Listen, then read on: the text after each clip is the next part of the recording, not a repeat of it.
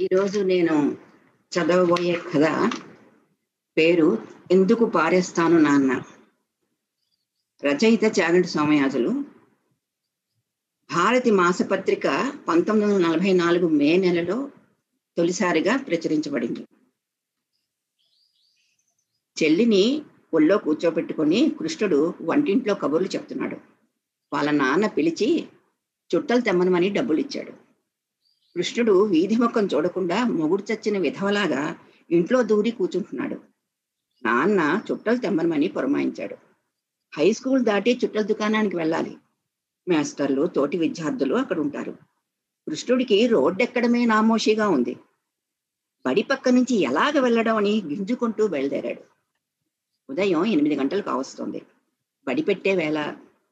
వీధి చివరి నుంచే బడిగోల సముద్రపు ఘోషలాగా వినపడుతున్నది. బడి పక్క నుంచి వెళ్ళక తప్పదు రాక తప్పదు. బడి కనపడగానే కృష్ణుడికి బెంగ పట్టుకుంది. హై స్కూలు పిల్లల గందరగోళంతో కలకల్లాడుతున్నది వరండాలు గదులు చుట్టూ రోడ్లు విద్యార్థులతో విద్యార్థినులతో చూడసొంపుగా ఉంది. రోడ్డు వారుగా కృష్ణుడు తలంచుకుని పరిగెట్టాడు. కృష్ణ!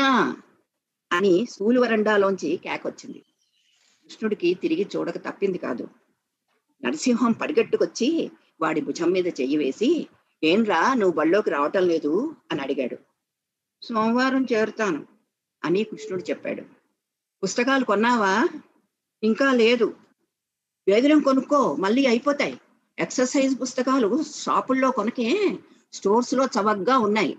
ధరలు నీ దారుణంగా పెరిగిపోయాయిరా. నరసింహం డబుల్ కప్స్ చొక్కా హనావా ప్యాంటు జోళ్ళు తొడుక్కొని నీటుగా ఉన్నాడు.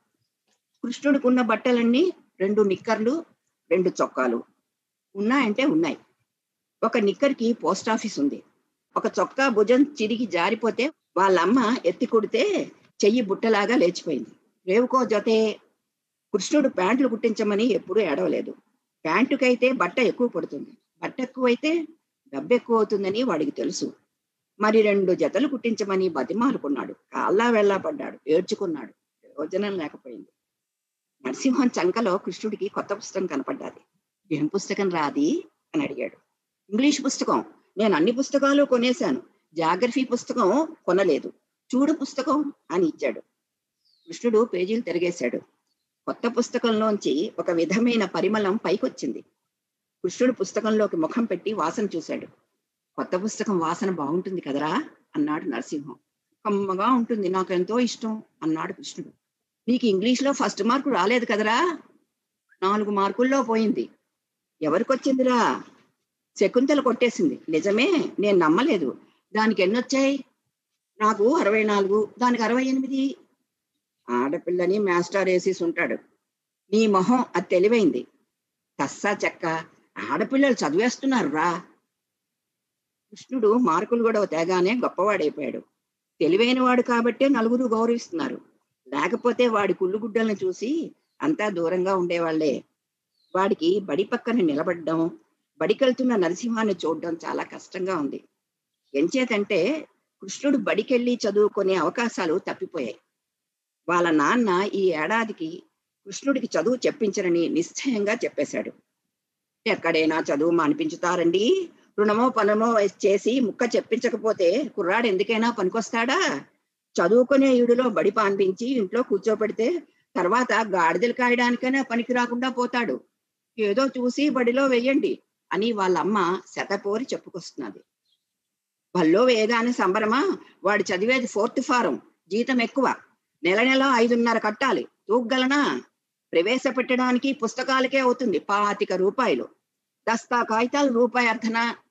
పెనసల ఆరణాలు ఎక్కడి నుంచి తేవడం? మొహాన్ని వాడికి లేందే వాడి ప్రారంధం మన ప్రారంధం వారం వారం ఎక్కడ లేని డబ్బు బియ్యానికి ముడుపు చెల్లించడానికే తల ప్రాణం తోక్కొస్తున్నది. మాటలా అని వాళ్ళ నాన్న చెప్పుకొస్తున్నాడు. తల్లి మాట నెగ్గుతుందో తండ్రి మాటే నెగ్గుతుందో ఇంకా తేలలేదు. కృష్ణుడికి మాత్రం సందిగ్ధం లేదు. వాడు తల్లిదండ్రులని బాగా ఎరుగు. తల్లి ప్రతి విషయంలోనూ బడబడలాడమే తప్ప ఎప్పుడూ తండ్రి చెప్పినట్టే జరుగుతూ ఉంటుంది.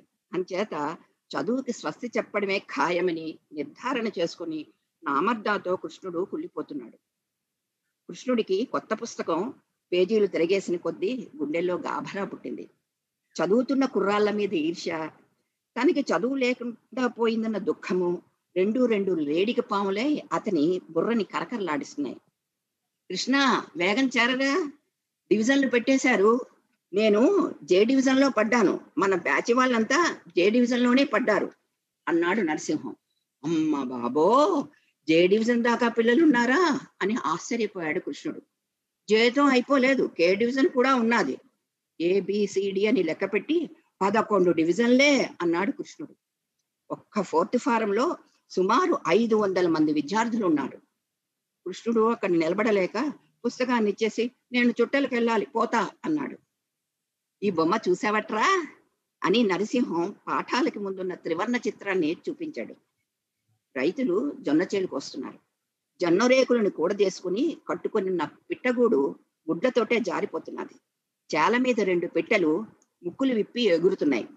కోతల వాళ్ళు తలెత్తి పిట్టల్ని చూస్తున్నారు. అది త్రివర్ణ చిత్రం. హై స్కూల్ మొదటి బెల్లు ఖంగు ఖంగుమంటూ దూరంగా ఉన్న పిల్లలందరినీ పిలుస్తున్నది. రోడ్లు వరండాలు గదులు విద్యార్థులతో విద్యార్థినులతో ఉపాధ్యాయులతో కలకల్లాడుతున్నది పుస్తకాలు పట్టుకొని సరస్వతీ దేవులాగా శకుంతలు వచ్చింది ఆమె చిన్నపిల్ల పదకొండేళ్ళది సూది ముక్కు సూది గడ్డం ఆరింటికి పొదై పొందికైనటువంటి నోరు కలిగి ముద్దొస్తూ ఉంది. తెలివితేటల తలుపులతో దాని కళ్ళు చాంచల్యాన్ని పొందుతున్నాయి. కృష్ణ ఇంగ్లీష్లో ఫస్ట్ మార్క్ నాది అని వస్తూనే ఉడికించింది. ఒక్క ఇంగ్లీష్లోనే కదా నాకు మూడింట్లో మస్ట్ మార్కులు వచ్చాయి.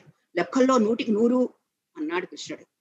ఇంగ్లీష్ ముఖ్యమైనదండి అన్నాడు శకుంత లెక్కలు అంతకన్నానండి. ఆ మాటకు వస్తే తెలుగు ముఖ్యమండి. తెలుగులో ఫస్ట్ మార్క్ ఎవరిదండి? ఇంగ్లీషే ముఖ్యమండి. ఎవరిని అడుగుతావో అడుగు. తెలుగేనండి.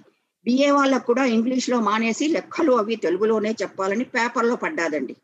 నువ్వు మహా పేపర్ చదివేసావు నేను ఆంధ్రపత్రిక రోజు చదువుతాను. మా ఇంటి దగ్గర వాళ్ళకు వస్తుంది రెండో బెళ్ళు ఖంగు ఖంగుమని ప్రారంభమైంది. నరసింహానికి శకుంతల మొహం చూడటానికి లజ్జ వేసింది. వాడు చదువు సంధ్యారాని దద్దమ్మ.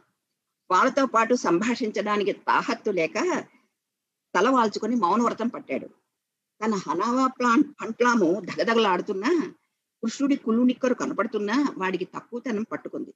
రెండో బెల్లు కాగానే చల్లగా బడిలోకి జారిపోయాడు. బెల్లయింది బళ్ళోకి రా అన్నది శకుంతల. నేను సోమవారం నుంచి వస్తాను అన్నాడు. ఫోర్త్ ఫారంలో నీ పని చెబుతాను. ఒక్క ఫస్ట్ మార్కు రానివ్వను.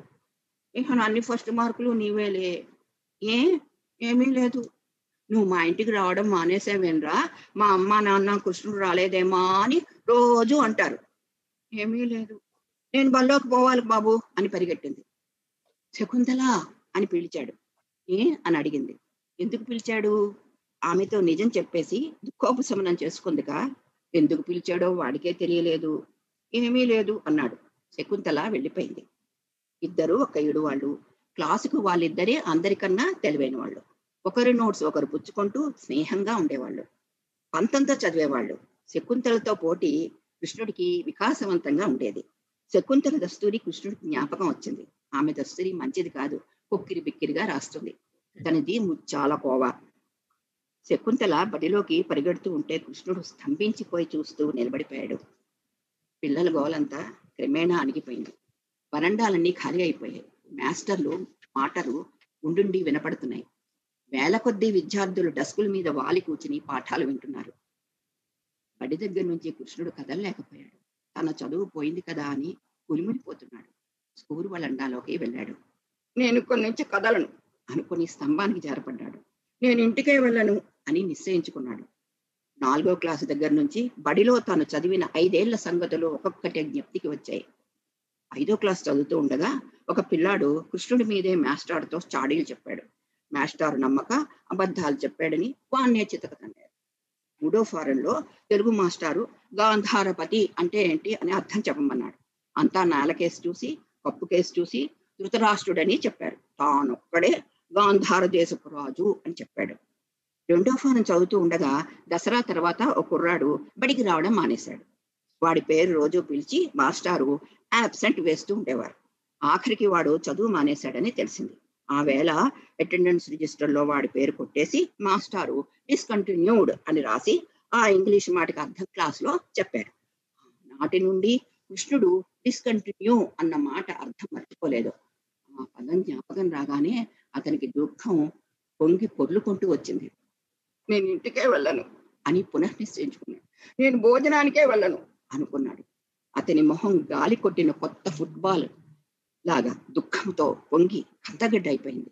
ముక్కు నీటితో బరువెక్కిపోయింది. ముక్కు ఎగబిల్చుకుంటూ పొంగుకొస్తున్న దుఃఖాన్ని ఆనకట్టెలు కట్టి దిగమింగుతూ స్తంభానికి జారబడిపోయాడు. మధ్య పీరియడ్ అయిపోయింది. కృష్ణుడు కదలలేదు. వాళ్ళ నాన్న బజారుకి బయలుదేరాడు. వరండాలో కొడుకుని చూశాడు. ఉరి వెధవా చుట్టలు తెమ్మంటే ఇక్కడ దిగమారామే. అన్నాడు. చూడు అన్నాడు కృష్ణుడు. ఏమిట్రా చూడ్డం? అన్నాడు తండ్రి. పాపం కనపడదు. ఏమిట్రా నీ శ్రాద్ధం? నా శ్రాద్ధమే. ఏమిట్రా? వాళ్ళంతా బడికెళ్ళారు. అప్పుడు తండ్రికి కొడుకు మొహంలో విచార రేఖలన్నీ కనపడ్డాయి. వెర్రి నాగమ్మ అదిరా? కృష్ణుడికి ఆనకట్టలు తగ్గొట్టుకుని దుఃఖం కొట్టుకొచ్చింది. వెక్కి వెక్కి చుట్టుకుపోతూ ఏడుపు మొదలెట్టాడు.